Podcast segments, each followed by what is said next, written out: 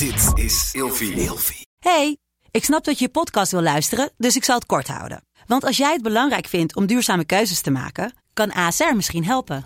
Nou hoor ik je denken, hoe dan?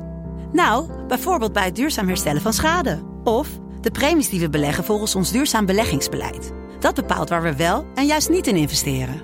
Wil je meer weten over welke duurzame keuzes ASR maakt? Ga dan naar asr.nl slash duurzame keuzes. ASR doet het. Zo, dan kan je nu lekker naar je podcast luisteren. Vroeger. Meneer de Munnik, we bespreken deze week het onderwerp dinosaurussen. En in deze aflevering hebben we altijd een verhaal in de categorie slagveld, ziekte of oorlog.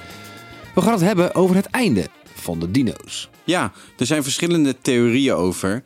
Uh, meest algemeen aanvaard is dat er een meteoriet op aarde is geknald. En dat die zo'n grote impact heeft gehad dat dus alle grote soorten zijn uitgestorven. De andere theorie is dat de dinosaurussen geleidelijk uitstierven. Um, dit heeft dan te maken met een soort van survival of the fittest.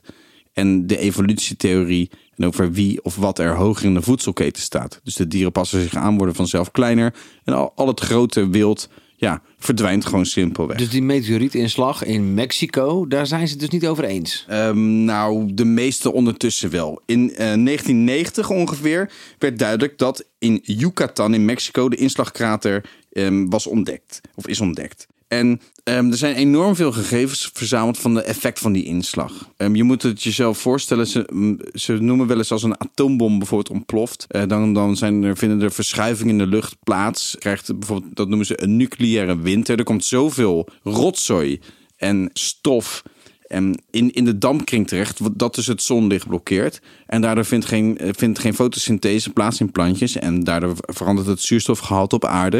En daardoor sterft eigenlijk alles dat leeft. Als. Ja. Wat er dus eigenlijk, ja, je kan wel zeggen dat de dinosaurussen die zich konden aanpassen tijdens die ellende die is ontstaan door die meteoriet, door evolueerden in de vogels. Daar hebben we het al eerder over gehad. Dus deze 25% van de dino's, geloof ik, destijds is blijven leven, toch? 75% is voor mij dood gegaan. Ja, absoluut. En daardoor konden dus nieuwe soorten zich ontwikkelen en ontstaan. En dit, dan komt het tijdperk van de zoogdieren. En dan kunnen de zoogdieren zich dusdanig ontwikkelen. En ja, we kunnen wel stellen dat wij dus uiteindelijk daar het eindproduct van zijn. En waarom zeggen we dan toch dat het einde van de dinosaurussen zijn geweest? Als we waarschijnlijk dus toch 25% is doorgeëvalueerd. En je tegenwoordig van die grote hagedissen ziet, mammoeten ziet, um, giraffes ziet, hele grote struisvogels. Volgens mij is er in Australië nog iets groots ontdekt onlangs.